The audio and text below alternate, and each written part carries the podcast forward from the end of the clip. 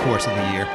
And uh, I am filling in for him. My name's Craig Fitzgerald. I am the editor at bestride.com. Uh, you can check out the website if you're interested in uh, reading some of the content that we put together. And you can call in here with your car questions. I'm less of, I'm not really a car doctor. I'm more of a car uh, minute clinic, maybe. I can help out with a few car questions. But the phone number here is 617 770 3030. And you can check us out on the website at WROLradio.com. You can stream the show. And John Paul's got a podcast that you can download later on if you want to hear this again. So, uh, and I am not here alone. Uh, I'm here with the producer, Dennis, who's doing a fantastic job so far, keeping me out of trouble. Hey, thank you very much. Um, to our regular listeners, yes, that was not the typical beginning because something happened to the beginning, so I had to play the end music. So we'll hear that music again at the end of the show. Well, let's just wrap the Yeah, show up absolutely. now. We're done already. See you later. Bye. Have a nice day. and my my guest here, who uh, has been a long time friend of mine, uh, yeah, exactly, is Tony Cerulle, who, you know, I, I met Tony probably fifteen something years ago when I was the editor at uh, Hemmings Motor or Hemmings Muscle Machines, uh, which is a muscle car magazine that the Hemmings Motor News people put out. You came to the very first event that we put together. Uh, and Tony is, I, I thought Tony was just some regular muscle car guy. But as it turns out, he is the chief engineering officer at uh, Boston Duck Tours. So welcome, Tony. Thanks, thanks for having, thanks for coming, and uh, it's great, it's great to have you here. No place else I'd rather be than a uh, Christian Irish music radio station on uh, Saturday morning in rainy Quincy. Uh, so yeah, talk into that thing one more time, Tony. Hello, hello. there he is. Okay, Present now. I can hear. I can hear your voice. I can't hear anything now. You're good, man. You I sound great. So so Tony is the uh, the chief engineering officer at Boston Duck Tours and uh, just celebrated his what twenty fourth. I will be here 24 years in February. The company has been in existence 24 years as of October. So uh, you you must have done something before you ended up on their front doorstep. So let's go back to the beginning. Give me some background as to how you you end up being the head mechanic at a uh, at a place like that. It's a very uninteresting story. I uh, I entered an ad in the Boston Globe for a mechanic. I didn't know what a duck was. I, I honestly thought it was the um, swan boats. I saw the ad and said, "Wow, swan boats! How hard can it be? Grease a chain, whatever." And uh, I called this guy Phil Young, who is my partner now, and he answered the phone. And I said, "Hey, what is a duck anyway?" And he said, "Oh, it's a 32 passenger amphibious bus." And I hung up and I said, "Oh my God, those World War II things!" Ugh. yeah. And I still took the interview, and uh, I got the job. It was stiff competition. It was me and one other guy uh, who uh, didn't have quite the personality I have. So that was it. What did you do before? I worked at Nissen Baking in Medford on their fleet of uh, So you're a fleet management guy. You've been doing that for a long since time. about '86. Yeah, Yep. I used to work for an electrical contractor in Billerica before that. They had a fleet of trucks and vans I worked on. Yep.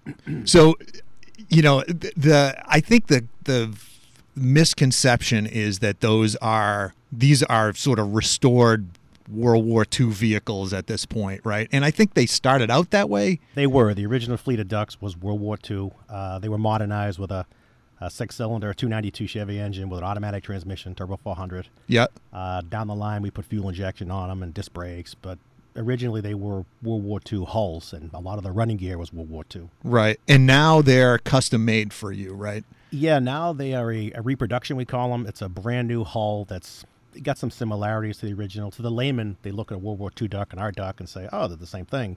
You know, you would look at it and say, hardly the same thing. It's like saying a 72 F 150 is the same as a 2019 F 150. Right. I mean, it's a truck, sure, but silhouette. But uh, the frame is a, it's an older military chassis that's taken down to, you know, metal, stripped, sandblasted. They extended a little bit in the front to accommodate the engine and they made it all together with newer running gear and stuff like that. So, that, that I mean, that's a huge uh, thumbs up for the 292 inline six cylinder Chevy uh, that it could push that truck uh, and do all the things that it needed to do, right? Yeah, they were a good little workhorse. I mean, they were a little underpowered up Yeah. Beacon Hill with a full load of people. They would struggle a little, um, but they served us well. I mean, the original founder of the company, um, he really believed the American cars were overpowered. He wasn't a performance enthusiast. Yeah. he thought the six cylinder would be adequate. I mean, and in ducks too, you have cooling issues, so you want a smaller engine that's easy to cool. Right, So he didn't want to put a V8 in it. That was people had done it, and they sometimes had cooling issues, so right. he played it safe. What are they running now?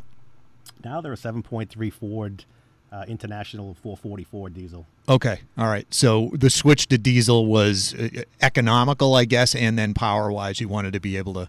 Uh, it was power, it was economy, and also there's flammability in boats. You know, gas is very volatile. Right. Diesel is much more forgiving. So we went Right. diesel. It was just a safer thing. Uh, amazingly, the, the new duck, we call them truck ducks because it's a, a later truck chassis. The truck duck gets the same mileage as a six cylinder World War II duck. No kidding. Oh, 22 gallons a day. Yeah. Yeah. Yeah. So, so it, you know, obviously these are these are amphibious vehicles that you know they'll drive around the city of Boston with a full load of people in them, and then dive into the Charles River at uh, at the Science Museum, right? Yep. And uh, Dennis was mentioning earlier, you still allow people to take take control of that thing as it as it drives down the as it drives down the ramp, right? We do, yeah. Well, you have to get in the river and go down the river quite a bit, go through the lock. Once you get behind the Museum of Science, uh, under the bridge, Yeah. after that, it's, yeah, we allow children or adults to, to steer. I mean, basically, the throttle is set to a certain RPM. The captain sits in the seat next to the, pa- the driver's seat, and the passenger holds the wheel. Right. The captain holds the wheel, too. So Right. It's, it's, you know, yeah, kids love it. I bet they do. I mean, I believe before I started here, I started in uh, February 95 and we opened in October 94. I believe one of the first people to drive a duck was a, a blind gentleman. No kidding. He had never controlled anything. So for him, it was exhilarating. You know, it was before Oh, my time. yeah. That, that's what I believe. The founder, Andy Wilson, he told me a lot of stories about Yeah, right. He used to like to spin yarns, and uh, he was very entertaining. But I believe it was a blind guy who drove it once. How's how does the um how does the propulsion work in the water? It's got a set of props, is that right? It's got one large propeller at the back. It's a four blade uh, Yep. prop. It's a champion propeller for you marine guys out there. Uh, it has a, a huge transfer case with a PTO on top, a small little PTO, and that drives the prop. It goes through a box that doubles the speed. Yep. It So it's box. you just pull a PTO lever and yeah, it's and just a cable. Yep. Yep. It's pretty simple. Yeah, it's amazing. You know, you see these things all over the place with people in them, and and I mean, it, it- people love it. They just it it is it's become really uh, identified with the city of Boston, and you know, you see these things all over the place. You're out on Newbury Street, and you see these trucks running around with folks in them, and they're just having a blast when they're here. And and the cool thing, and and you know, if if folks have questions about this, more than happy to have you call in. We're at uh, 617 770 3030. Um, if and if you've got questions for Tony too, I'd I, I'd I'd love to have you, you answer a few of these things. But the the one of the coolest things um, is the fact that you mobilize these things for the the the victory parades. Uh, you know, just a few weeks ago for or last week, I guess, right for the uh, for the Red Sox, and um, the Red Sox were, I guess, the first parade that you did years ago. Patriots. Patriots, Patriots. Okay, so give me a little background how you guys managed to insinuate yourself in the in a sports victory parade.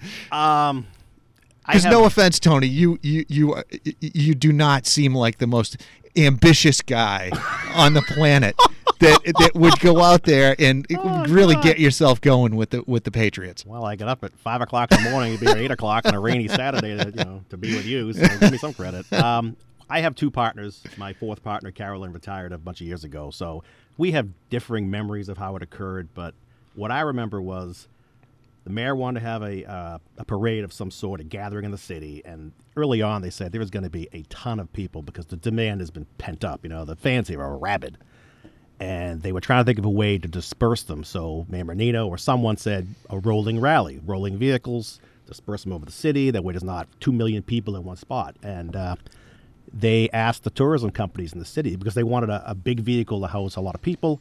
They wanted visibility. They said, "Who can we talk to? Talk to the trolleys, talk to the duck guys, talk to everybody, and see what they want to do it." And we said, we're not going to bid on this. We'll do it for free. you kidding? This, you can't buy this kind of publicity. Right. And evidently, it was either the low bid or that they trusted us. They gave it to us, and ever since then, they keep giving it back to us because we, you know, we do what they want. We Right. We uh, we put a, a a premium on security. Yep. Get the ducks ready on time.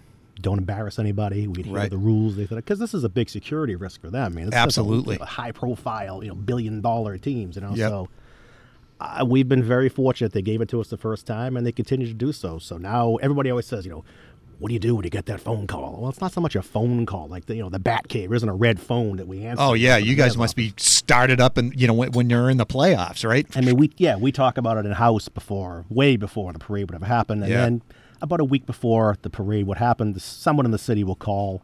Last week, last time was my partner Phil got a call from a woman in the city who handles these events. She said, "You're gonna have them ducks ready if we have a parade." And he's like, "Of course, of Yep. course. You call us, you know, we'll do it." It's and then. Yep.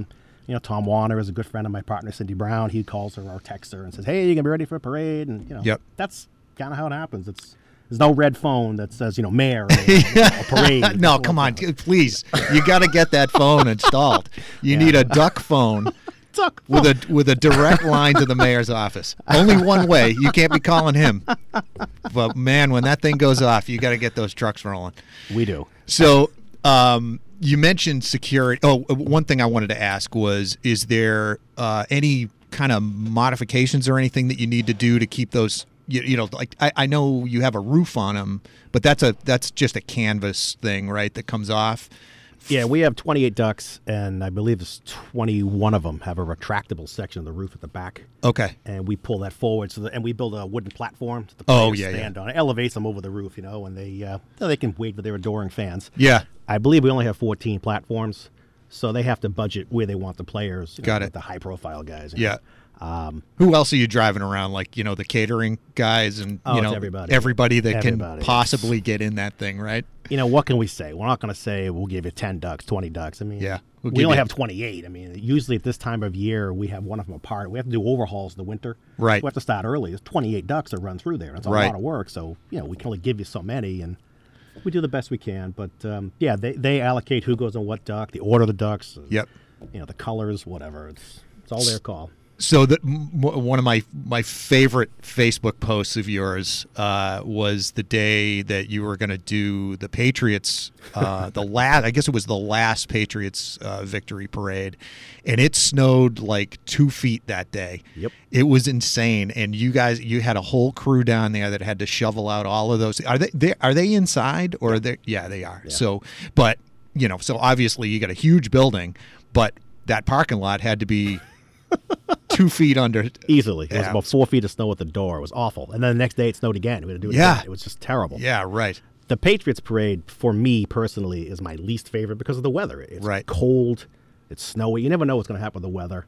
You know, we're closed, and as I said, we overhaul the ducks in the winter, so they're all torn apart. You know, axles apart, Right. interiors out, to throw them all back together again. And the Patriot parade, we have so little time from the you know, the Super Bowl victory Yeah. to the parade that we start a week early. Right. So this is a week of lost time if they, God forbid, they lose Right. take them all apart again. But we have to be ready. Whereas the Red Yep. Sox, we usually have a couple of days. For the Celtics, the Bruins. Right, and you're running when the when the Yes. Red Sox are. So when do you when when does your off season? You you usually quit in, in Thanksgiving weekend. Thanksgiving, yeah, yeah, we're done. Some some years, if we have the staff and the weather looks good, we'll stay open for weekends in December. Yeah. Friday, Saturday, Sunday. But as soon as it snows, we're done. Yeah. the, the ducks don't do well in the ramp. You know, the river freezes at the Right. uh, at the ramp. right. So Yeah, it's um, it, it- you know, it's a, it, so one of the th- the things that you mentioned too was security. Um, and I know you know you probably can't talk a whole lot about that, but I was in I was in um, Sacramento last week, and uh, I was in a hotel that that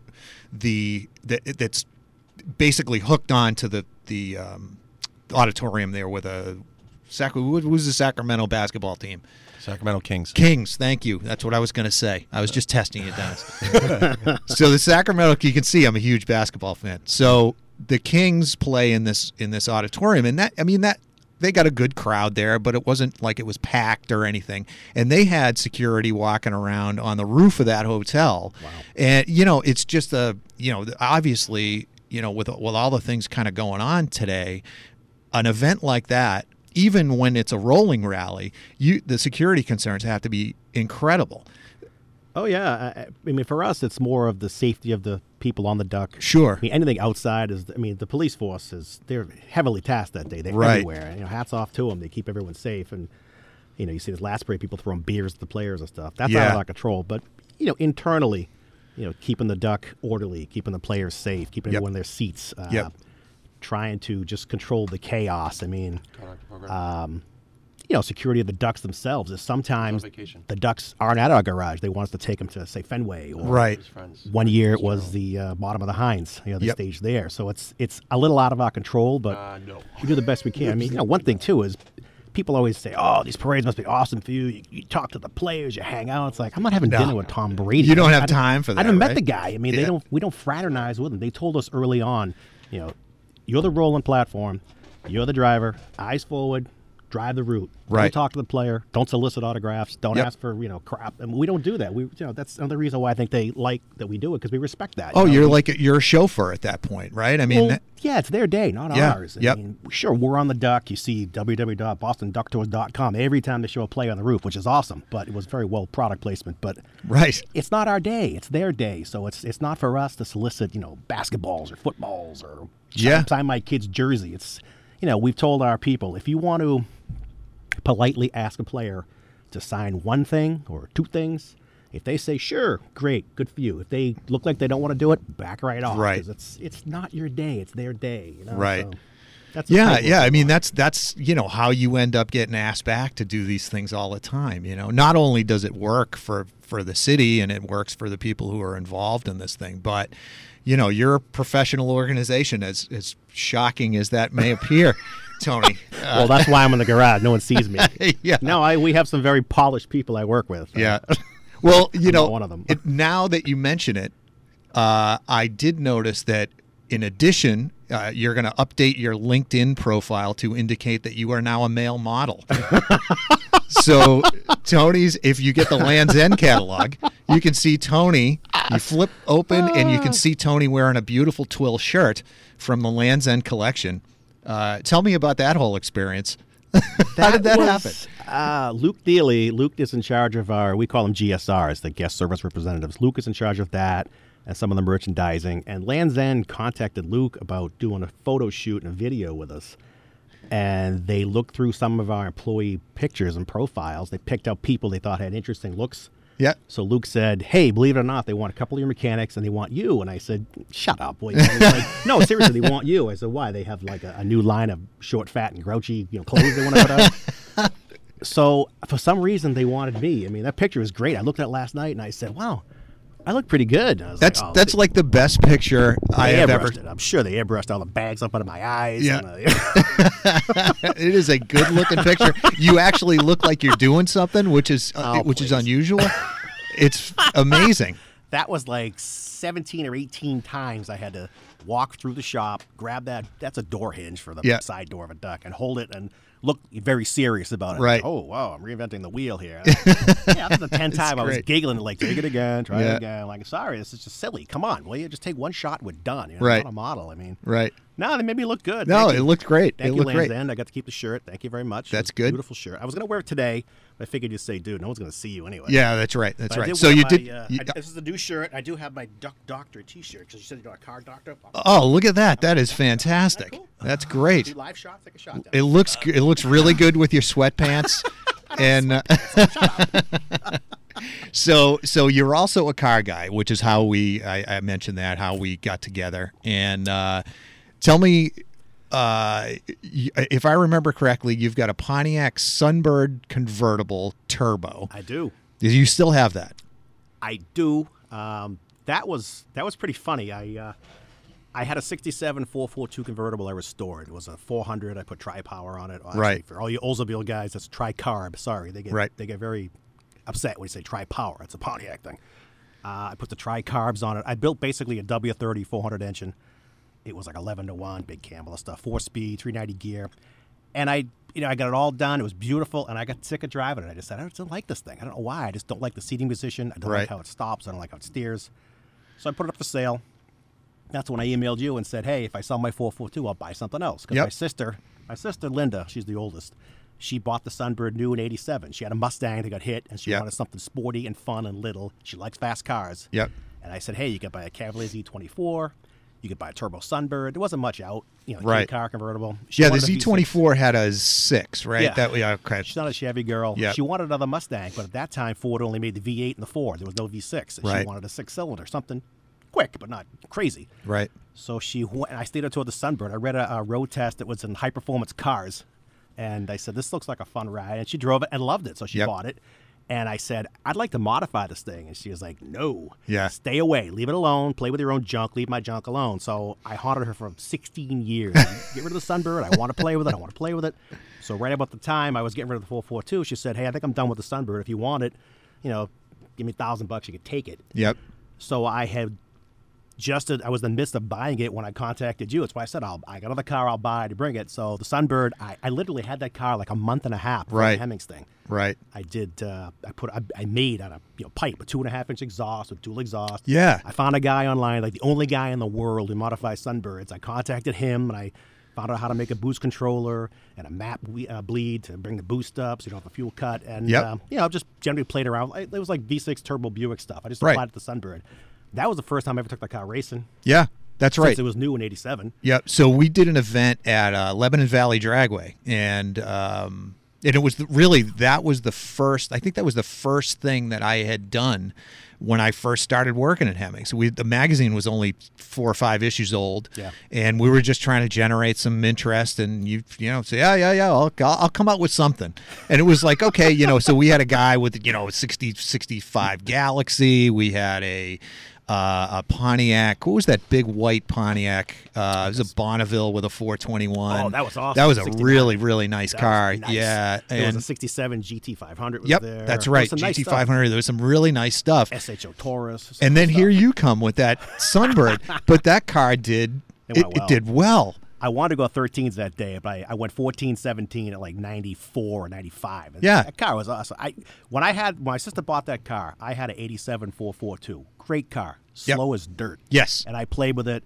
and stock my 442 ran like 1680s. Yeah, they were a pig. Oh god. they're great car, but Oh, beautiful car. Yeah. 81 miles an hour. The Sunbird went 15.8 or 15.9 at like 88 miles an hour, completely stock. And I was saying, wow, this thing's faster than my car. Jeez. And it's, you know, equitable cost. It's a tiny little car. It's just, I always loved that car. yeah. It was, oh, I remember. car. So uh, a friend of mine in high school had the Z24 convertible, and I always remember that car being comfortable. It was really fun to drive, and at the time, it was like, well, if you're not going to buy a Camaro, if you're not going to buy a V8, you know, pony car, this is a really it's a really good option. And i think i think now you know years later people kind of look at it like oh why would anybody buy one of those? It was a pretty hot car at the time. Nothing was fast. No, it's like the idea that you know uh, you know you'd buy i mean even a grand national you weren't going to touch one of those cars. You, you know i mean that car was new must have been 20 something grand The 86s you could buy for about 14, 15 grand. But Yeah. As soon as they got hot in 87, the price was to the roof. They were 18 Right. grand. They were selling them at the time. They called it adjusted market value. Yes, which we, right. we called greed. It was Right. like eight grand they tack on. Right. Whereas, you know, a car like that, I, I, my, this friend of mine got out of the service and bought one, so it couldn't have been more more than thirteen grand new. I think mine was 14.2 was Yeah. It was loaded. It's got Yep. every option you could possibly want. You know, I mean, So you've still got that car. My sister has it in the garage. I worked on it for about five, six years. Did the motor, the tranny, put a posi in it, all kinds of dumb things I regret doing. Yeah. And I said, I'm getting tired of this thing. You want it back? And she said, Yeah, sure. I, I miss having my convertible. So I gave it back to her. And she drove it for like a year or two and said, Yeah, I think I'm done again. So Yeah. Someday I have to bring it home. I have too many cars right All right. now. So tell me what else you have. I have a 68 Firebird convertible that I actually bought in like 99 Yep. And uh, it went through one house move. It was completely stripped. It was rotted everywhere. I mean, the firewall was rotted. Everything was rotted in this car. It was a six cylinder. had a Chevy motor when I bought it. Yep. So I had great aspirations to put a turbo Buick in it and four wheel disc and fiberglass panels and blah blah blah blah. And then we had kids and we moved and I was like, you know what, I don't have time for this thing. So Yeah. I, I gave it to a friend of mine. He did a little work to it. He gave it to my brother, who built it for my nephew, who drove it to college for four years. And then he bought a Subaru and said, "I'm done with this thing. You want it back?" And I was like, "Yeah, Yeah. So now I have I have time, so I undoing some of the things my brother did to make it a normal car. That's a hardtop. it's convertible. It's a convertible, It's yeah, actually yeah. a manual convertible top. No kidding. Yeah, honest to God. Yeah, so with the six, that had, that had to be stri- That was a like bare bones, stripped Yeah. out. Yeah, Yeah, but I, ha- I my brother had a 350 Chevy and it just something simple. My nephew could drive to school. yeah, and he was going to the highway with it all the time. So he had 241 gears, and you know, it was lame. So Right. I have a, I put 323 gears in it now, and I have a 455. It's actually an Oldsmotor I had in, in stock. Yeah. So I'm yeah. I remember you had several hanging around at some point or another. have several. Yeah. Yeah. my wife is thrilled. So I uh, have a 455 Olds, and I actually would be working on it today if I wasn't here partaking of your company. It'll be running really soon. Uh, I have a 69 450. Remember the green one I put? Yeah, the last- I still love have that car. I still have that, and I have a 2014 ZL1 Camaro. Because you need something you can actually drive once in a while. Yeah, that's right. What did it? Uh, I'm trying to think. A couple of years ago, you and I had lunch, and you had something else that maybe it was the ZL1 you were buying at the time. I had a Shelby for a couple Oh, of years. Shelby. Yeah, yeah, yeah. was- Maybe that was, nice. it. Yeah, right. Nice car, stick shift. My wife didn't like it because it was jerky. Yep. So I tend to drive like a jerk when I have a stand.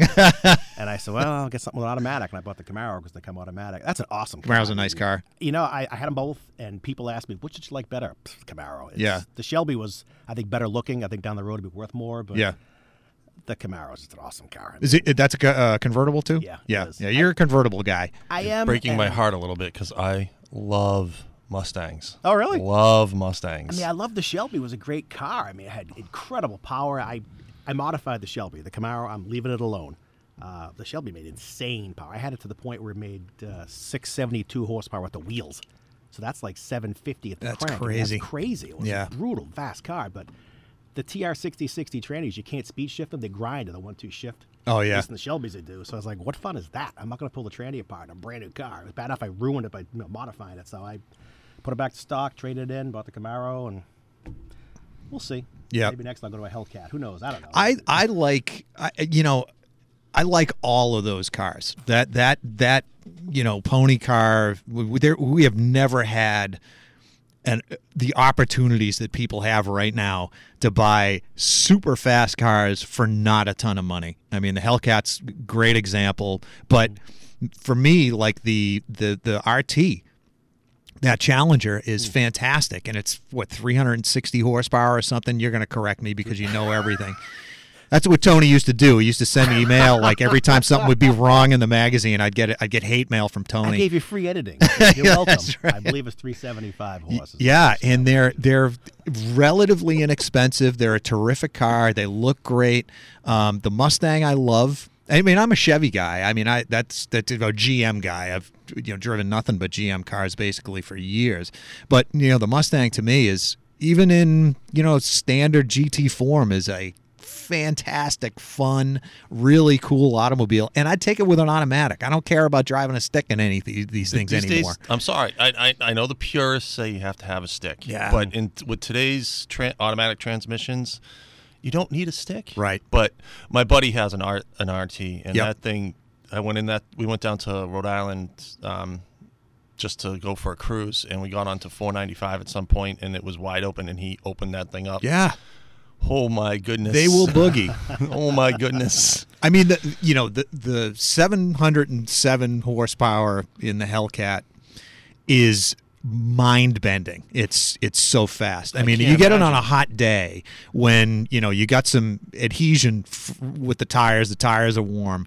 That it'll literally like it'll bend your vision. It it takes off so fast and it's usable. That's the thing. Is you know, I think early on when that car came out, there were a lot of you know armchair internet geniuses out there saying, "Wow, why'd you want 700 horsepower for? You can't turn it, and you know th- th- that's basically unusable on the street." That's nonsense. That car is fantastic, even with the red key at the full 707 horsepower. That car's totally drivable.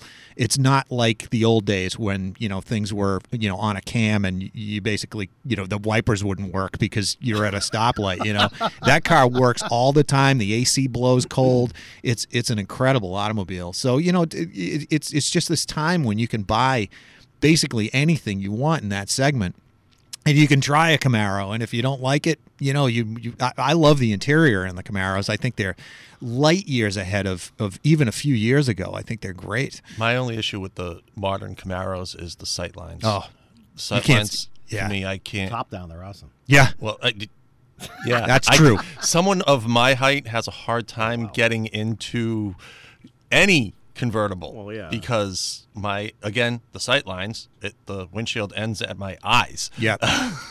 Yeah, So- the, the first when that car first came out again, it was it was like being in a in a in a pillbox in World War II. You know, it, it it was looks you just had a little but- gun sight to look out of, and and it, they were they were a little tough to drive. But yeah, you're right. The con- the convertible makes it you know much nicer in the summer.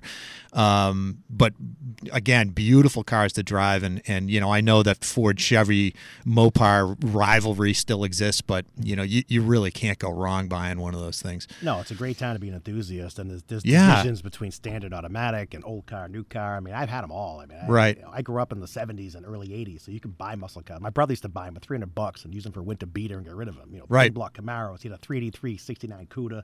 Was a monster. I mean, there's you know tons of old cars you could buy for peanuts back then, Right. but they're all the same. You know, they Right. ride like crap. They don't stop that well. Right. Uh, they eat fuel. I mean, they used to get 13, 12 miles of the gallon. You know, single digits weren't uncommon. Right. You get out smelling like exhaust.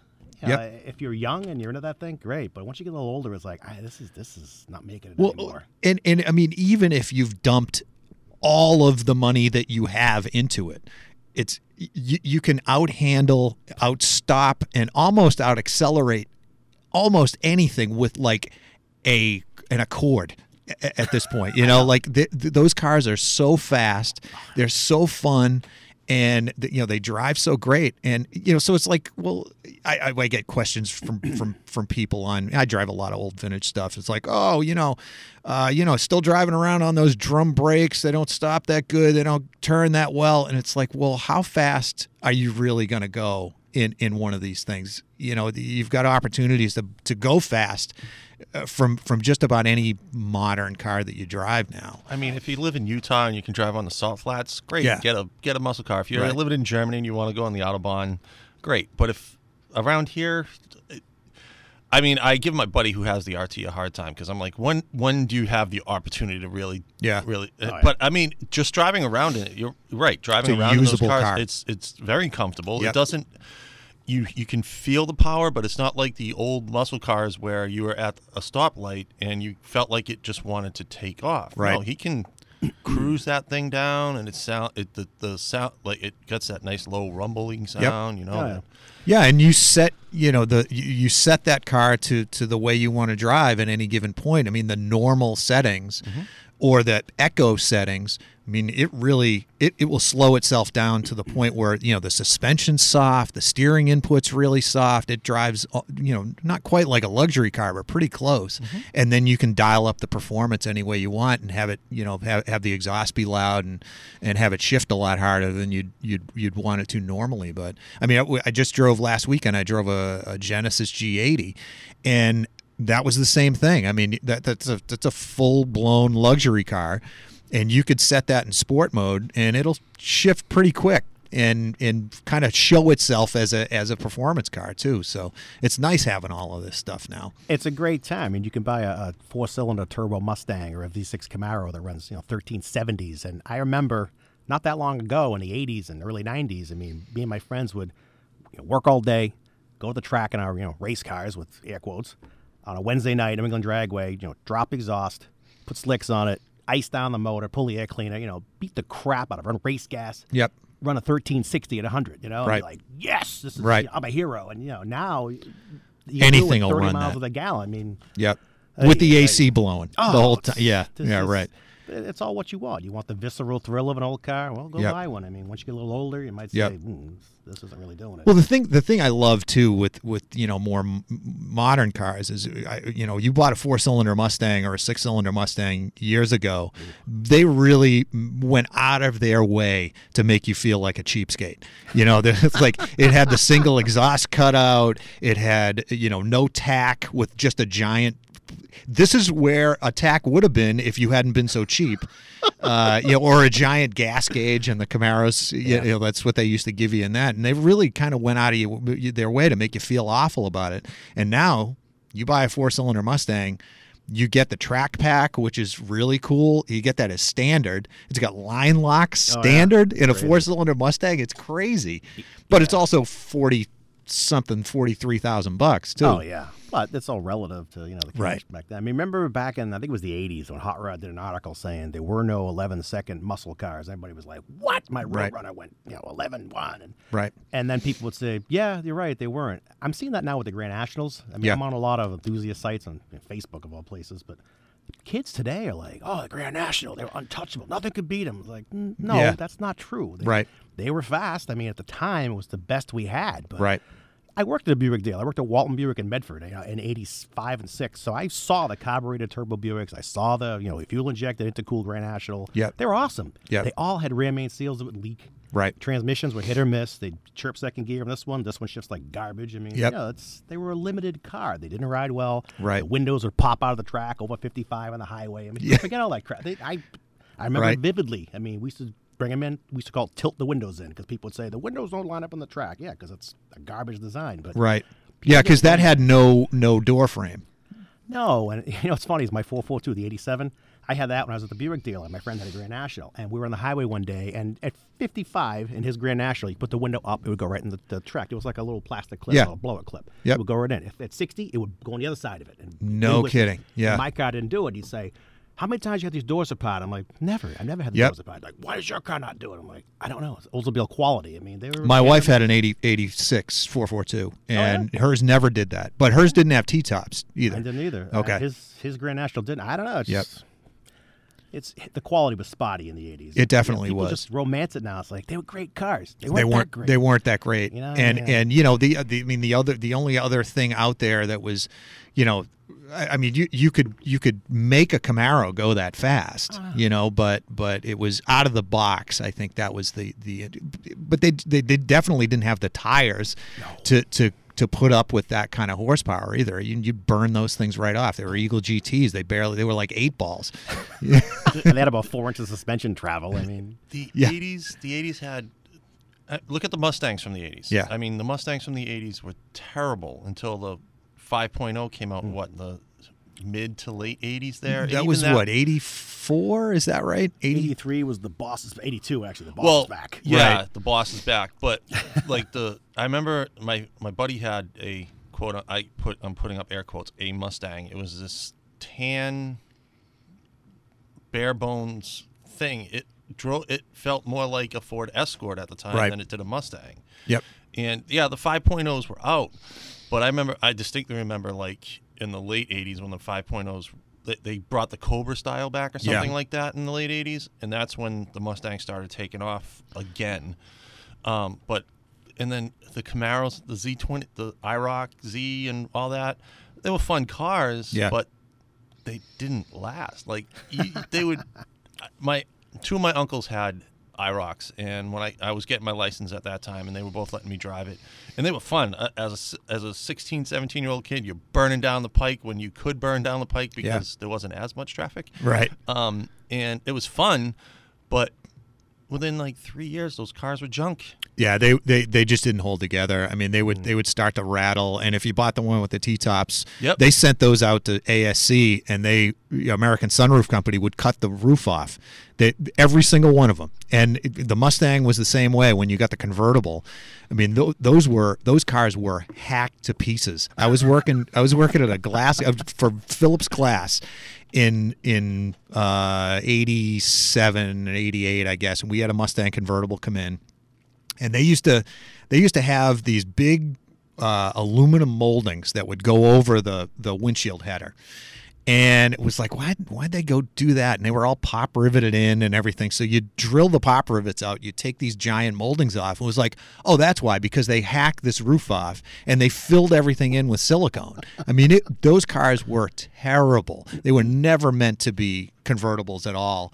Uh, you know asc was this this crazy company that used to do stuff like that. All the T tops and all that kind of stuff were, were kind of the same way. They were never really designed that way. Where now you go out and buy a car and it's been been designed as a convertible from the get go. So they don't rattle, they don't get cowl shake like those cars did in the mm-hmm. 80s. You know, you drive along and you hit a bump or and and the whole the whole nose of the car would just kind of kind of be jiggling around on you, you know. The other car that I remember from the 80s that everybody, besides the Fiero, which we won't we won't talk about that. Yeah. Oh, those are cute. Yeah. Cool. And they were good at the end too. Yeah. In typical GM fashion. Um, but the um the Monte Carlo Yeah. because that came with like a, a small like engine in it, and everybody could like oh we can jump we easily pop this engine out and pop in. Right. So they were they were you know a G they were the G body to a body to start with, and then they it, it was called the G body. It was the same car. Uh, it came out in '78, and they were basically you know uh, it was like interchangeable GM stuff. GM always did a pretty good good job with that. You know, regardless which engine you bought, you could always put a you know a, a 350 in or, Mm-hmm. or whatever. Yeah, those had a had a 307 I think at at best, right? Or 305, 305. Monte's a 305. Monte, yeah, yeah. So man, the Monte SS, you know, was again really cool looking car, just like the the uh, the 442. Looked great, Oh, looked yeah. like it should have been fast, but poof, you know, just just a dog. Enough nitrous, you can make them fast. Yeah, I did. and they were all black with like red pinstripes on it. yep, That's the other thing I remembered. yep. saw And they had they had that arrow that one year. They had the arrow back window, which are mm-hmm. now like people prize those things. Mm. They, they were just mocked when they when they came out. It was like, why would why would you buy that Well, when that you can buy the Pontiac two notchback? plus two. Yes. Yeah, the, the tiny little mail slot trunk opening, but it's a huge trunk. Yep. You can't get anything in. Yeah, they're they're freaky looking, but Yeah, like big money now. Or a Daytona. I mean, now people respect them. I mean, Yeah, eh, you know, and and uh, just like your your Firebird, uh, you know, you can think about. I mean, my, eh, I was working at the magazine trying to find muscle cars all over the country all the time to feature in the magazine. I could- I could find a a Copo Camaro in 20 minutes, but a six cylinder Camaro from the 60s, unheard of. All right, we're going to take a short break. My guest here is Tony Cerulle. You're going to hang around for a little bit. Sure, you mind? sure, all right, sure. so we'll uh, we'll take a quick break and we will be right back.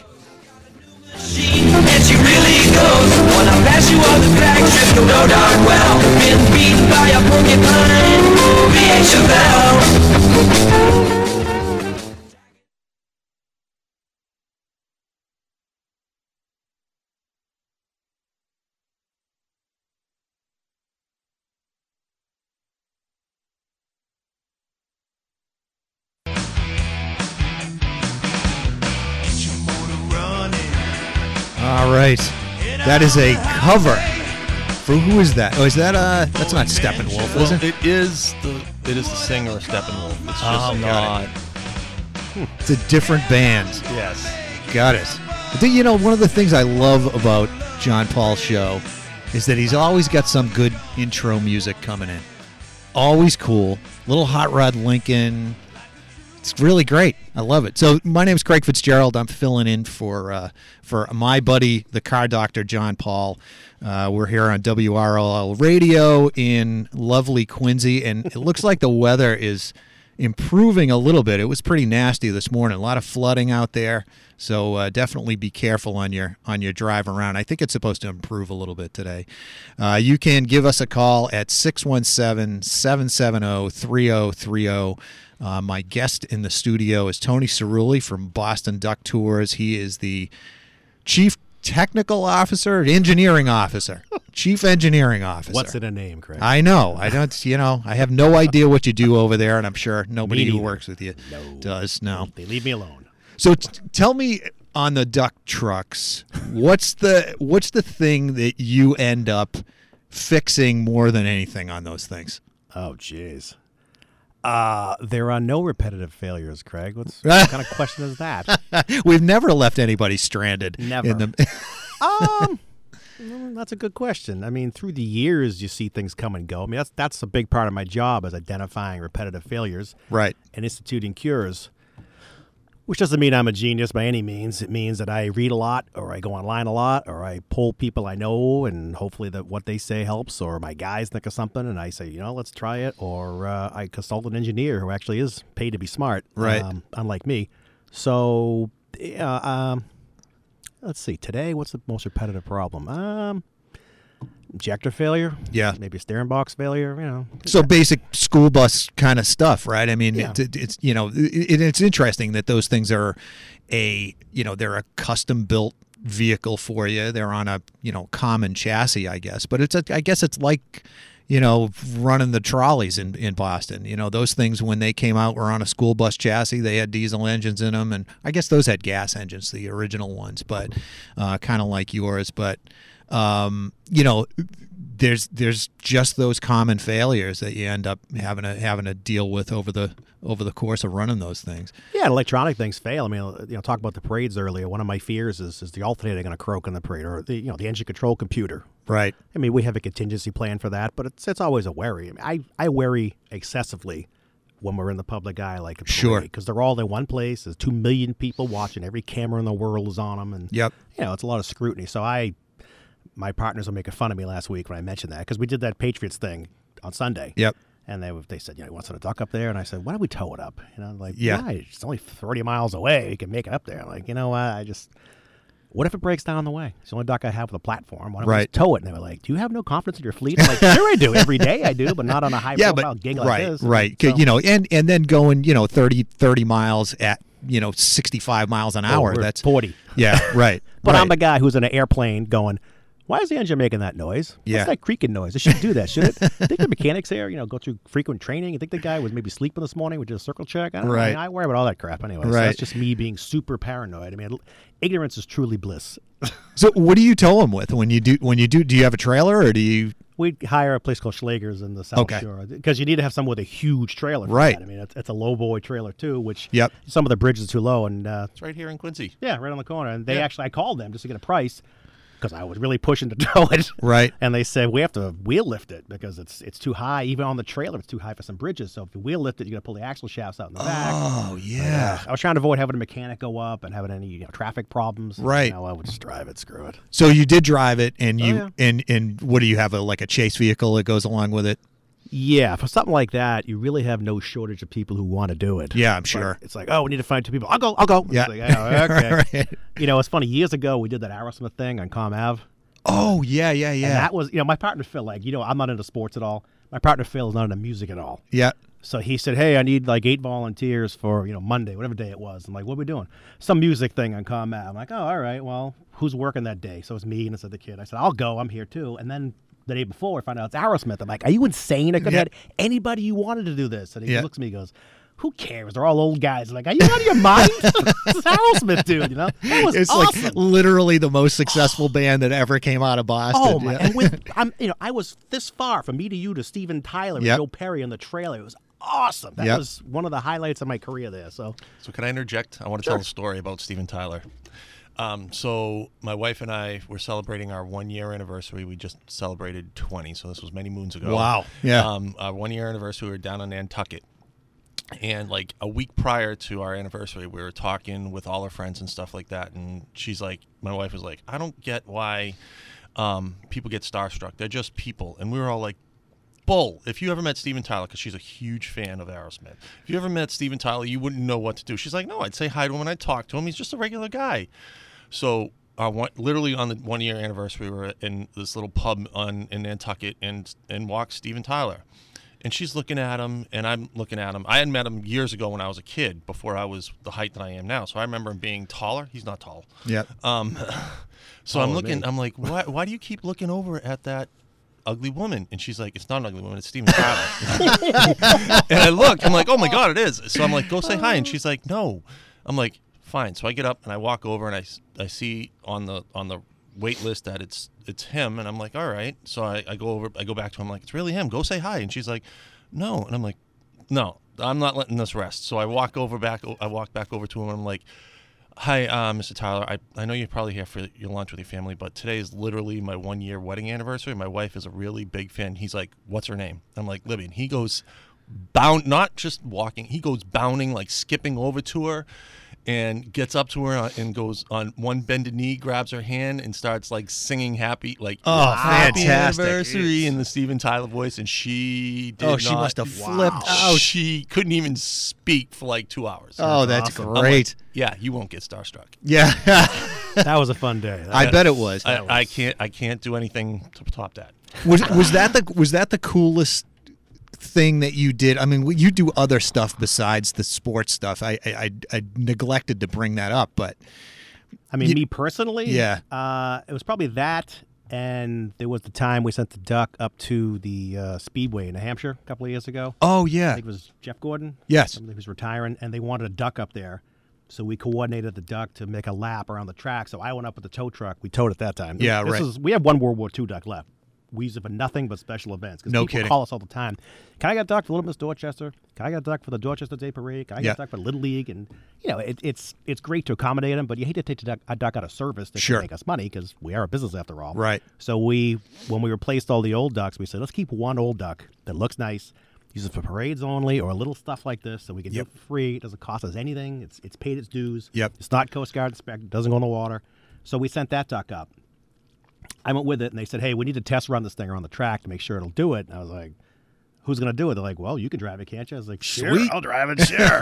you know, and I had all kinds of reporters, and I was like, "Hang on, I'm going to hit breakneck speed now. We're going to go 15." Yeah. know? So that was probably neck and neck with coolest with Aerosmith. Yeah.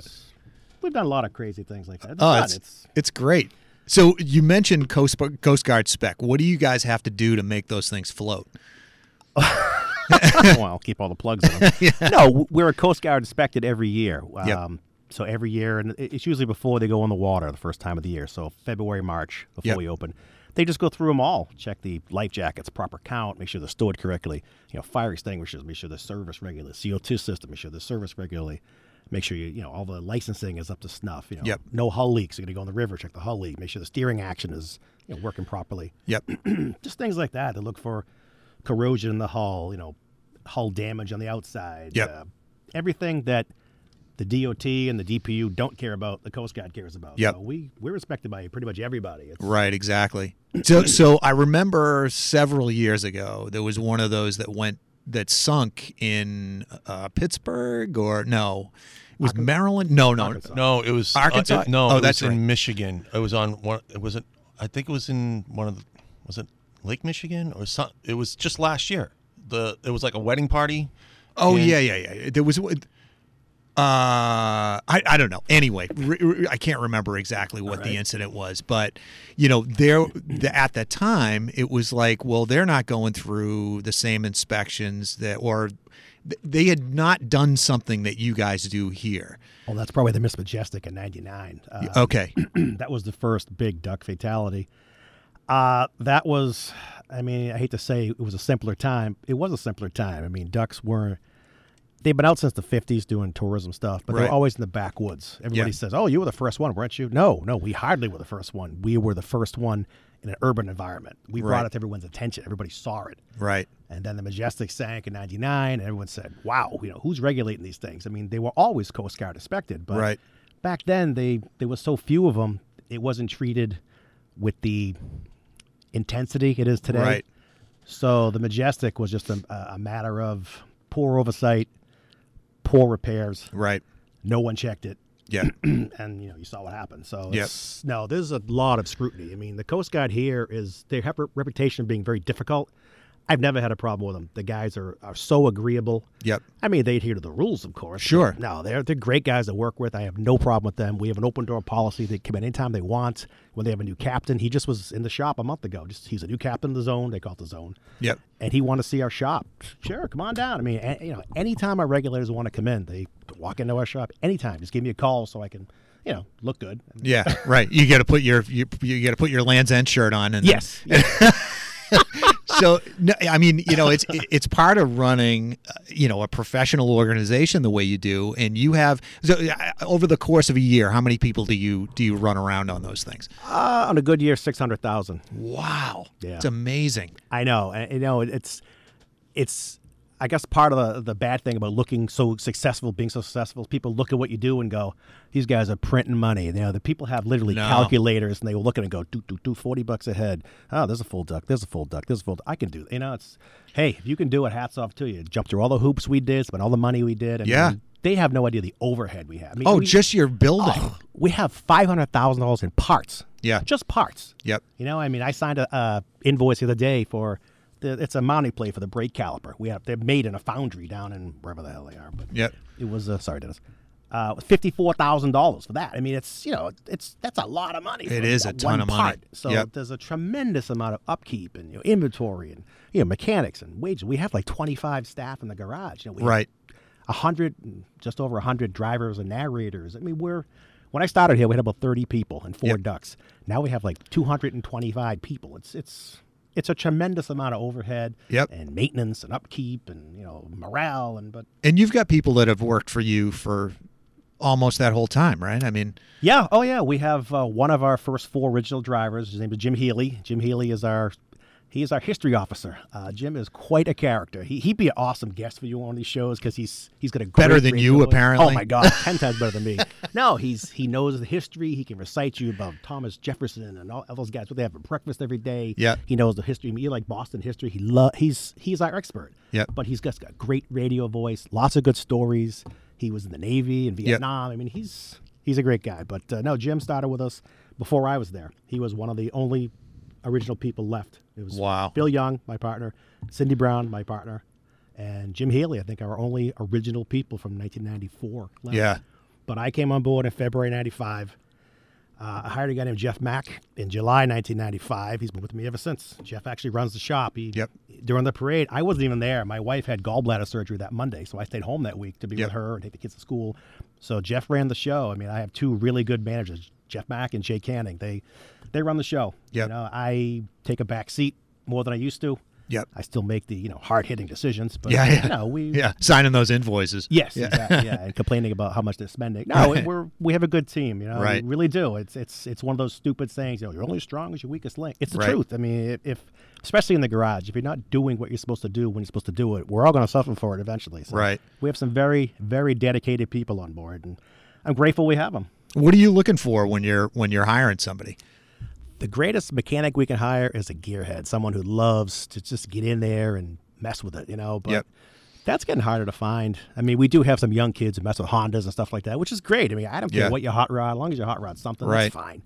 Uh, I've known personally mechanics at the Buick dealer who hated cars. and They were very vocal. Yes. I used to have two air uh, aircraft mechanics who hated cars. They tell us all the time, "I hate cars. I hate working on cars. It's just Yeah. a job." It's like, Why do you- picked a better what are you doing here? I know. Yeah.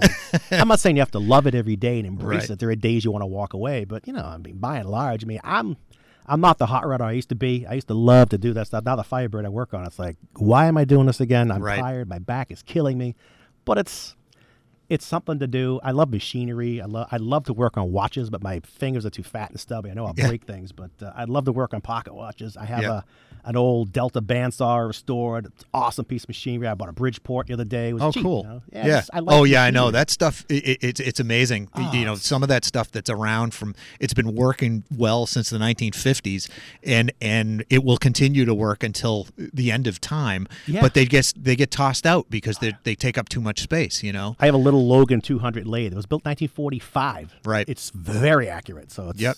they built stuff back then. But So do you recruit out of the out of the tech high schools or anything like that for me? I mean, I don't know what your turnover is for mechanics and stuff, but you know, it's funny. We, we out of 25 people, we probably keep a, a core like 15, say guys who've been there for years, and you have like newer guys who don't stay yep, too don't long. work. Yeah, right. You know, they all you know, they're they're enticed by dealerships. I mean, you go to Ryder get 26 bucks an hour, not Ryder. I Sure. I don't know what they're doing there, but Right. You know, so it's hard to keep a young guy there, which is fine. I mean, I, I've I've told them all before. I would expect you to stay here your entire life. If you want to, we'd love to have you. But I, you're young and you have a yearning and wanderlust, and you want to improve. Go, go. I mean, I'm Yep. not going to fault you for leaving, but don't take something less than this. Don't be dumb. I mean, geez. Yeah. You know, but Yep. uh, no, turnover isn't bad. Believe it or not, our retention rate. I'm, I'm sure our general manager Bob Lawler can tell you what our retention rate is, but it's it's very good. I mean, Yeah. So you so you're looking at you know kids in in at the high school level, or you know you're Um, probably looking for somebody who's got a little bit of experience under their belt, right? You know, there's room for both. I, I we love to have, and we kind of do have a cross section of young guys who are eager and older guys who are in the twilight of their career. Yeah. You know, you want that that experience and the you know the, the hard won knowledge that the old guys have. Yep. But of course, they're not. I mean, myself included, we're not as spry as we used to be. Yep. I mean, again, I work on the fiber all day. I go in the house, and you know, I'm like, my feet killing me, my back's killing me. Where's a young Yep. guy he's ready to go? You Yep. know. So they don't have the knowledge, but they have the the verve. You know, they have the the the the, the spring in their step. You know, the eager to learn. Whereas Yep. us old grizzled guys like, I don't want to learn anything else. My brain is full. So it's great to have a cross section of both. Um, Some guys are never going to be superstars. Yep. They're always the guys doing wheel bearings or doing flat tires or Yep. doing drive shaft, which is fine. There's there's a place for all of that. You Right. Know? I mean, you know, like I mentioned my two managers. Now, now Jay, Jay Canning, he is a phenomenal electronic guy. He's great with electronics. I'm not. I'm not. I mean, I Right. can do it, but he's really good with that stuff. You know, and Jeff is a great fabricator. So there's And you've got a lot of electronics on those trucks, right? we I do mean, now. Yeah. now, and it, it's funny because you know they're all fuel injected Ford diesels, so Yeah. we have to go to like uh, F six fifty online or F three fifty online and pour through five hundred you know posts about you know rolling coal and crap to get to the answer we need, like why this injector cup is leaking. It's Right, so you've got an engine management computer on that thing, just like an F six hundred would. Exactly. Yep. I mean, the drivetrain is really it's from an X six fifty. Yeah. It's basically what it is. The Allison Tranny, the seven point three. It's yeah. So when did you move from the old ducks to the n- That's an awesome question, Dennis.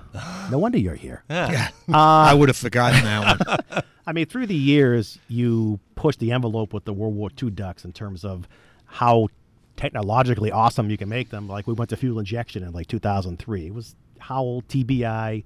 You know, it was a simple system. It was all Yep. GM stuff. That worked great. Um, and then pretty clearly, the Coast Guard was going to increase the passenger weight because let's face it, we're all getting fatter. You know, Yep. in the old days, the ducks were uh, rated for a passenger weight of 140 pounds per, and they were going to bump it to 185, which is kind of an airline rating. Yeah. And you know, you can't carry 32 people on a World War II duck at 185 pounds because there's a there's a test the Coast Guard performs. It's a, an engineering test called a stability test. Yeah. a, a full inclining stability. They basically take the weight of the passengers, put it in the, the vessel, they put it at a certain height, and then they push it to one side, and they Do they literally put that weight in there Oh, and make literally. you float it? In oh, the old no days, kidding. it was uh, 55 gallon drums of water. Now they do it with sandbags because it's, Wow. it's higher off the floor. It Yeah, sure. approximates your person's you know butt up weight. Yeah. And they rock the vehicle over to one side, and they call it you know the heeling moment, and it's the righting arm, and all kinds of Yep. engineering terms I don't understand, but I I just say, oh yeah, I, I, absolutely heeling uh, heeling moment, yeah, of course. Uh, and then it, they tell you exactly what your vessel can support for weight. Yep. You know, it's kind of a go no go. If you go, you rock too far, it approximates everybody going like in a whale watch. Everybody goes Yeah. to one side. They tell you you can't do this because this thing will roll over. Yeah. So they conduct that kind of testing, and uh, we had done a lot of that testing. We modified World War II ducks to pass at 185 pounds for 32 people. It was a tremendous amount of. It, it literally took us nine months to do one of them, just to get Yeah. it to all the hull work. And we said, you know what? It's We not can- worth it, can yeah. buy these truck ducks. They're ready to go. Yep. They're a ton of money, but so to answer your question, in 2006 we bought our first truck duck, and a truck duck is like I said before, it's a, a brand new hand built cha- uh, hull on a steel M- hull, right? It's a steel hull, Yep. yeah, on an M35 chassis, which Yep. is uh, you military guys know it's like the 58 to probably 80 something. It's a deuce and a half. Yeah. Yeah, I mean everybody calls all those trucks deuce and a half. I mean, Yeah. There was a 40s deuce and a half and a 50s Right. deuce and a half. This was the one from like 58 to 80 something. Yep. So um, it's built on that chassis, which is much more robust and heavy duty. The running gear is heavy duty. So we bought our first one in 2006. At the time, uh, this was the third one built. I think the first four, two of them were gas, two were diesel. And then right after that, they decided to make them all diesel. Yeah. So we would add, we, we ran that one for a couple of years and worked the bugs out of it because there's always something. Whenever you buy anything, it's this is the greatest thing ever. It's Oh, not gonna have this problem, not going to have this problem. And it doesn't. And then it has these other five problems they didn't tell you about because, Right. you know, the environment where our manufacturer is and our environment are two different environments. So in 2008, we uh, bit the bullet and said we'll buy like seven this year. And, and it basically is based on how much you can afford to buy every year. I mean, Yeah. if, as my partner Phil used to say, if I could wave a wand, have them all be truck ducks tomorrow, I would. But it's, Oh, you, you know, you're talking a million bucks a piece or something. Well, we started you know? out there with 275 for the first one. Yeah. The, the rainbow duck, South and Sarah, that was our first truck duck in 2006. After that, they went up to, you know, 375, 395. The last ones were like 407 each. So Wow. a tremendous amount of money. So by 2014, we had a whole fleet of truck ducks. We have the largest truck duck fleet, I believe, in the world. We have 28 truck ducks. So what do you do with those things when you cycle them out? Like, do they the older ones like? That's a sad story. I hate to tell. Um, some of them we sold early on. We started selling them to. Uh, there's one guy in Weymouth. He's got one. Looks like an original World War II duck. Did a great job on it. Yep. Uh, but it has all the modernized, you know, six-cylinder running gear like we ran. Yep. You've probably seen it. Uh, his name is Duval, Mr. Duval. He's got it. Yeah, I, I have seen it. He's a Uh, good guy. Yeah. Um, we sold him one. I sold three or four to a guy I know in Arkansas who runs ducks, and they were pretty rotted. I mean, they, Yeah. you know, the water up here is brackish, but it, it does take a toll on the, Right. the World War II ducks. So he was using them for parts mainly. He sold three or four to a friend of mine who runs ducks in Chattanooga. And right around that time, our insurance company said, "Hey, we don't insure you to sell ducks. We insure you to do tourism on ducks. So you need to stop ah. selling these things." So we try to get museums to take them, and really, it's it's hard because if they have like a, a kids playground with interactive, you know, duck to play on, someone's gonna get hurt. So Sure. they're like, we don't want this thing. Yeah. So we ended up cutting up like seven of them and scrapping them, which breaks my heart, but we had to. I mean, there's so much liability today. It's Right. you can't sell them anymore. I mean, we donated one to Battleship Cove, who actually is redonating it to the Wright Museum in New Hampshire. It's it's in the works right now. Sure. Um, so we tried to give away what we could. You know, the the founder of the company was Andy Wilson. His, if you want to call him co-founder, Manny Wil- Manny Rogers. He was the co-founder of the company. He's a huge military vehicle buff. We gave him the last World War II duck we had. That was actually the very first one we got. Oh, wow. So he has that one. Uh, and that's about it. I, I, I hate to cut them up. I hate to admit it because duck enthusiasts will kill me. But Yeah, but want you know, you you you know, you're running a business, and your insurance company won't. You know, it's like I- it's funny. I- went up with uh, you you know Brian Lohnes uh, from from BangShift, right? So he's he's a great you know enthusiast of all old stuff, and we went up to. Uh, Vermont to a junkyard that was closing down. That they were it was basically was for like five hundred dollars. You could pull anything you could pull out was five hundred bucks. So we were up there looking at all of this great stuff, and one of the things that was up there, which was amazing, was a full chairlift from one of the one of the ski mountains up there. Oh, wow. And it was it was in amazingly good condition. The chairs were all beautiful, the rollers and everything was all cast aluminum, but all of that stuff had to have come down because it just didn't it, it didn't meet any kind of you know regulations for running people on it anymore you know? And what do you do with it? You don't have any opportunity other than to scrap it you know? And that's why like you know uh, places like um, uh, restored salvage out in you know out in Worcester. Like that's where they exist is because they they'll pick up stuff like that somewhere you know at a, at a scrap place. But you, you know you, with something like that you can't at this point you probably can't let it get into anybody's hands. You know. No, it's unfortunate. They're so modified. we- Right. We, just can't be on the hook. Plus, the you know the people who built them for us originally were like, we don't want them out there either because we're on the hook too. So Right. it's, it's a a vicious circle. But Yep. no, I, I hate to tell enthusiasts we cut a bunch of them up. But on the flip side. you know, We did sell the parts to a, a guy who in the Netherlands of all places who Yeah. sells duck parts. So Yep. yeah, we recycled them in that manner. So yeah, So you mentioned that you've got friends in this business. Like, mm-hmm. do you guys have a convention where you show up, like a duck convention, where you hang out and tell good duck stories, or you know, we, we've tried for years to have like a, a duck owners association. It got off the ground a few times. Uh, this year, actually, we had our first like organized duck owners meeting. I mean, a really you know full tilt one. yeah, That was brought together by the Passenger Vessel Association, the PVA, and the American Bus Association, the ABA. Because you know, for us to do it on our own, it's I can send an email out or whatever and tell, hey, Right. Craig, come on down, talk about ducks, and you know.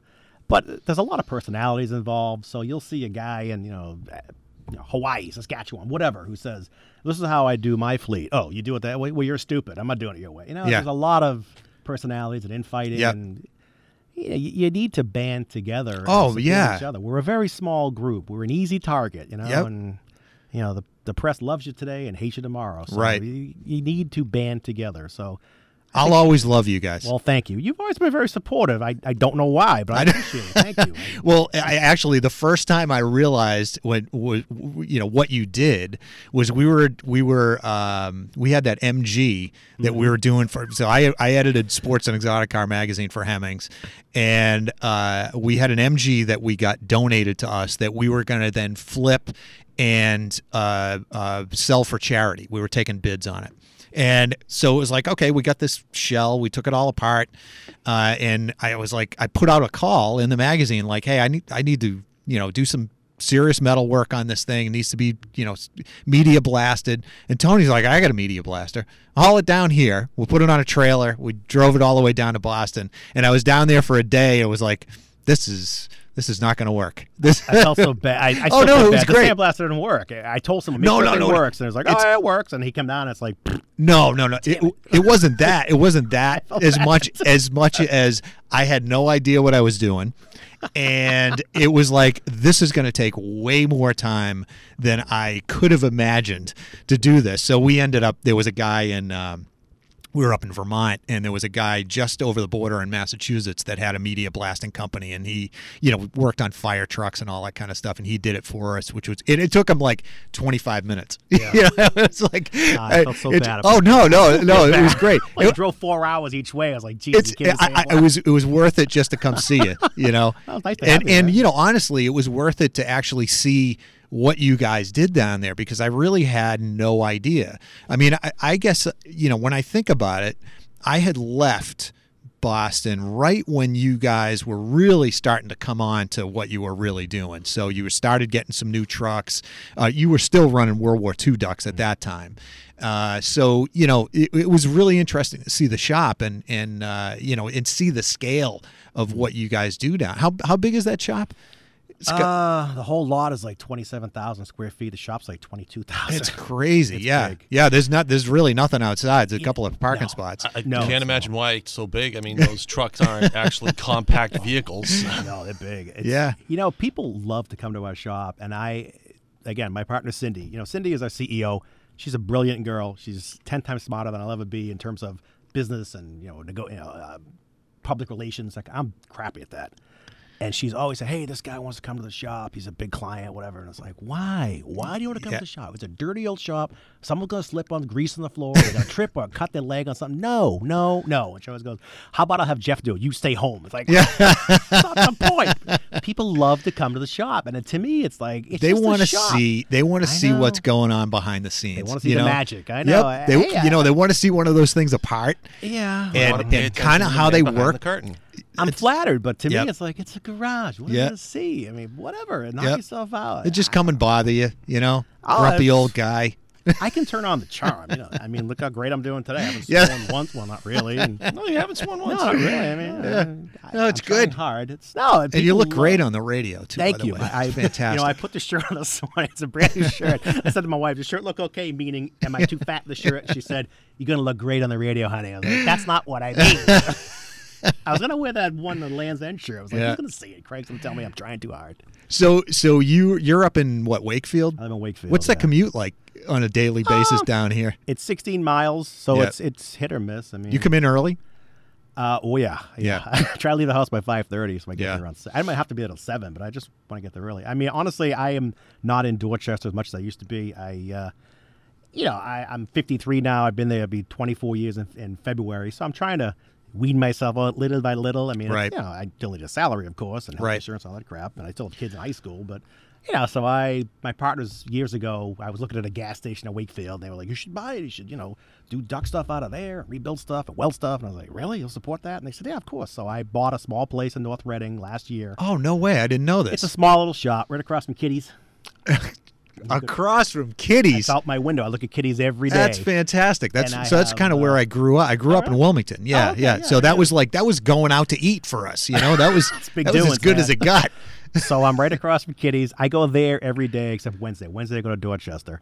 Um, and I just, you know, we have our weekly meeting, me and my partners, and uh, I'll just see the guys. Again, I, you know, Jeff and Jay run the shop, and they, they know what they're doing, and you know, we talk all the time, probably far more than they want to talk to me. Yeah. You know, text them all the time. What's going on? What's up with this doc? What's going on? You know, and they go, I'm trying to fix something. Will you stop texting me? It's like, well, I can call you if you'd prefer that. Like, no, Yeah. no, no, I don't want to hear your voice. So, you know, so I'm still great, man. involved in the company. I'm just trying to, you know, dial it back Yep. a little. And, Well, so we're going to take a quick break here. Uh, we're going to hang around for a little bit. We got about 15 minutes left in the show. So if you got any questions, give us a call 617 770 3030. Make 'em hard ones.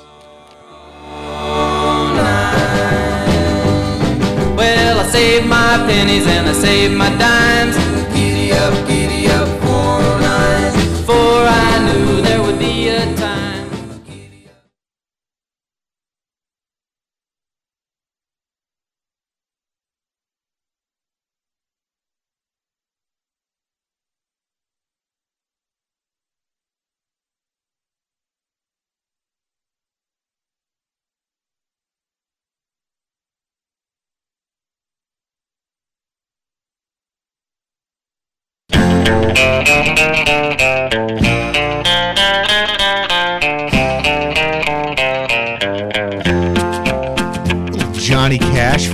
Saturday morning, right? Well, I left Kentucky back in That is 49 great and went stuff. Detroit working on One silver piece at a time. The first I year just hit a button and whatever years old. plays playing. Some random car music that we have. Uh, uh, my name's Craig Fitzgerald. I'm the editor at bestride.com. You can check us out online, and I am filling in for John Paul, uh, celebrity and uh, car doctor. So uh, if you want to give us a call here, we're at 617 770 3030. My guest is Tony Cerulle from Boston Duck Tours, and I think uh, I think we've got a call on the line here, don't we? Let's see. This is Rich. Rich, where are you from? Hi, Rich. No, you're rich. I'm rich. I got to think about this bad money. I'm calling from West Bridgewater. Oh, beautiful. Yeah, well, it's got to get better. Let's put it Yeah, that way. yeah, exactly. Just wanted to. I'm a regular John Paul listener, but it's nice to hear from you guys this morning. Well, thanks. Did a, good, did a great job and very interesting. Excellent. Uh, what can I do for you? Well, you, actually, probably not much. I just wanted to say I, I wanted to reinforce what you guys were talking about with the old cars. Uh, because I'm older and I did have the same ones that you did, Yep. and uh, I still have a couple of them, as a matter of fact. Uh, 69 Mach One that I bought new, and uh, 77 Cutlass 442 that I still have too. Very nice. Nice. Uh, and they've been great cars, but they, they sure have. You're so right. They've come so far because I have a uh, 2018, and uh, and it's an SUV, but in many cases it's a better driver than the old cars were. Sure, sure. That Yep. 77 Cutlass, that's that is one of my favorite cars. I, I loved the Colonnade style uh, A bodies. I thought they were so cool. And you know the the I, I think for many years they were kind of dismissed. They, you know, nobody was really making any parts for them. They were cheap, um, and now they're really starting to come along. So, gi- give me a little background on that car. That's a, is your car a 400? Is that right? Uh, well, I bought it new. It was 5,200 bucks new. Wow. Imagine that. And uh, what I did was I bought a Cutlass S, which was kind of the fastback style. Yep. Uh, and I didn't like the graphics for the 442, so I bought all the the uh, parts that the 442 had, the FE2 and Yep. so uh, with the 403. nice. Okay. Uh, So you basically ordered that up uh, the way Yeah. you wanted it. Yeah. Yeah, because I I pulled a fairly large boat, 7,000 pounds.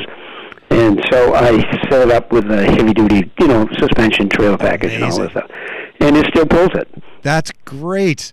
Yeah, Oh, it's so it's, it still sits here. I think it was, it's my favorite car. Uh, 140,000 on it, doesn't drop of oil. Front end's never been lined up on it. Um, it's it's still like new. What color is it?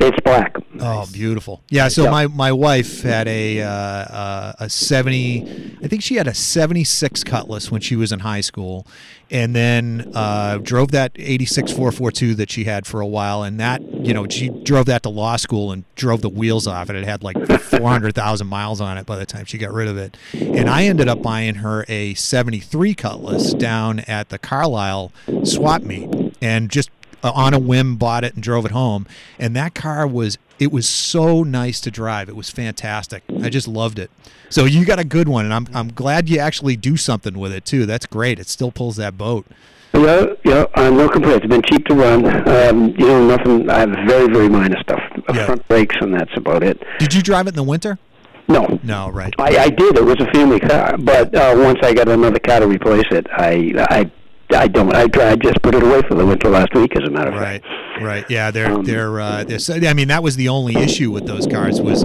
you know rust wise they they just didn't hold up but i mean nothing did at that time How about No. the Mach One? Can you tell me about that? It's a what, 16? Uh, yeah, I bought that new too. Nice. Um, that was a uh, dark black jade green, uh, black interior, four-speed traction lock, and the 351 four barrel. nice. Uh, that's got 94,000 on it, and uh, I just took that out last weekend before I put it away too. Yeah. And it's a fun driver.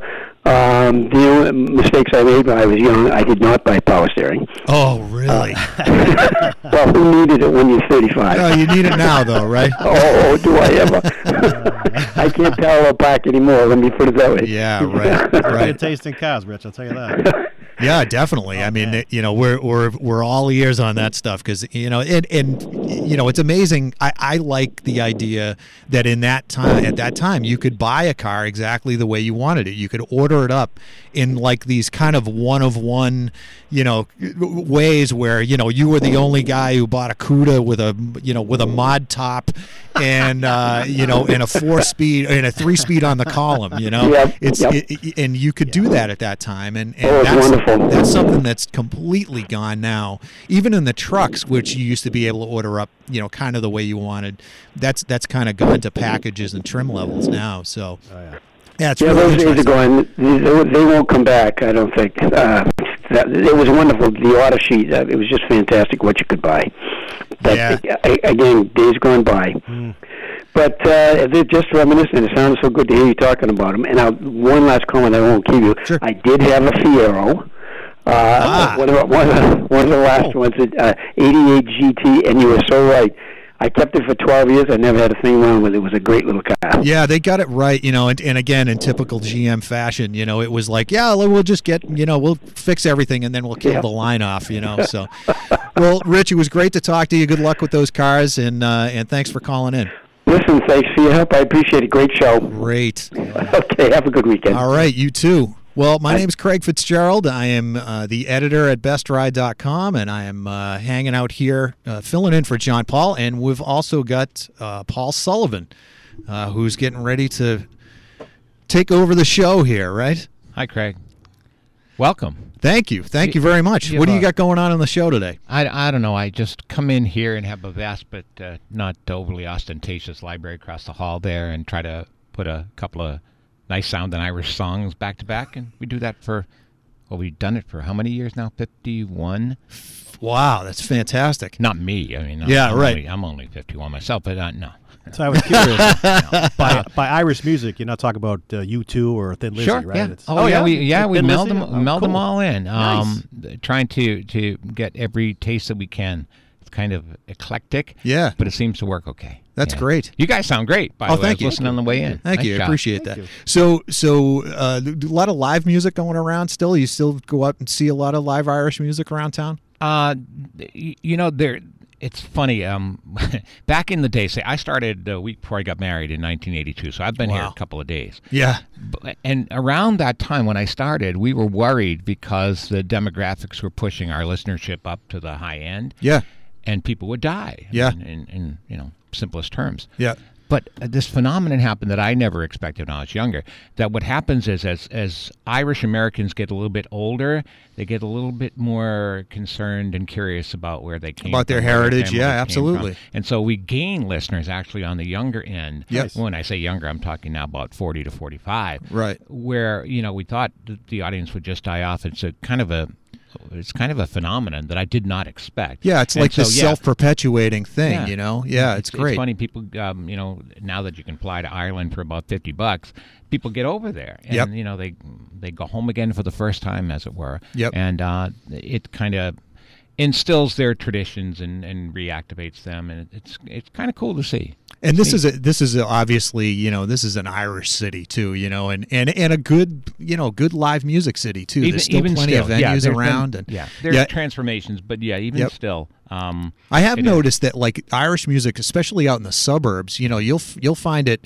You know, there's tons of places around where you can uh, you Some can of really it's enjoy even it. good. Yeah, yeah, Yeah, exactly. yeah, yeah. Well, you know, speaking of that, my band's playing tonight, and we're we're out in Worcester. We are not good, but I can answer you, Craig. Anyone that is that has the courage to get up and perform is good in my book. Oh, that's great. That's great. Really, what what, what do you do? Uh, we have a we have a garage rock band uh, Nice. called the Sonomatics, and we're playing out at uh, uh, Beatniks out in Worcester tonight, So which is right again back at you. great you- music town. Do you do any U two? Do you? Uh, no, we do like we do a lot of like '60s uh, instrumentals, Mm-hmm. like surf music. We do a lot of like uh, I don't know if you know the Sonics and and uh, the So wait, is- and that kind of stuff. Glen Campbell, your hero? Like, yeah, yeah, yeah, Yeah. Oh man, It- People don't know. they don't know what he did. Yeah. He's amazing. He play, played on everything. Right, he was on the Beach Boys stuff. He did the Yep, the, the tequila, Monkees. the champs. You know, yes, that- yeah. that's exactly right. And he so one of his earliest songs is one of my favorite songs. It was an instrumental that he did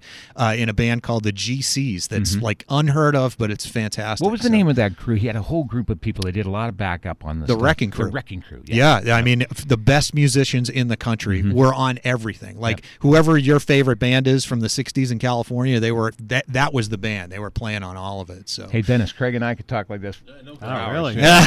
What's Yeah. the timing? How we doing? that's my that's my other passion. Yeah, exactly. So, yeah, yeah. So where? No, give yourself a plug though. Where are you in Worcester tonight? Uh, so yeah, we're at uh, Beatniks on Park Ave in Worcester. We're on at nine. We're playing with uh, with three other bands, um, the Pathetics, uh, the Stigmatics, and Evil Felipe, which are a group of 16 year old girls that are just tremendous, like future of rock and roll. Awesome. That that's amazing. Yep. Um, well, you know, I anyone who's on the air playing music is a frustrated musician. You Yeah, know yeah, that, yeah, right? exactly. So that, that's what I am. Yep. So I, Dennis also. Bow, Yep. Yeah, exactly. I, I, I bow and genuflect to you. I wish you. Oh, I appreciate that. Give Thank yourself you. one more plug. All right, Where- where are the you tonight? Sonomatics. We're at uh, Beatniks in Worcester tonight on Park Ave. How'd you like doing John's show? Oh, it's great. I Yeah. love John. John and I have known each other for a long time, and it's it's really fun to come He in. sells himself short all the time. Oh, it's, he's he's the hardest great- working man in this business. Yeah. It's unbelievable.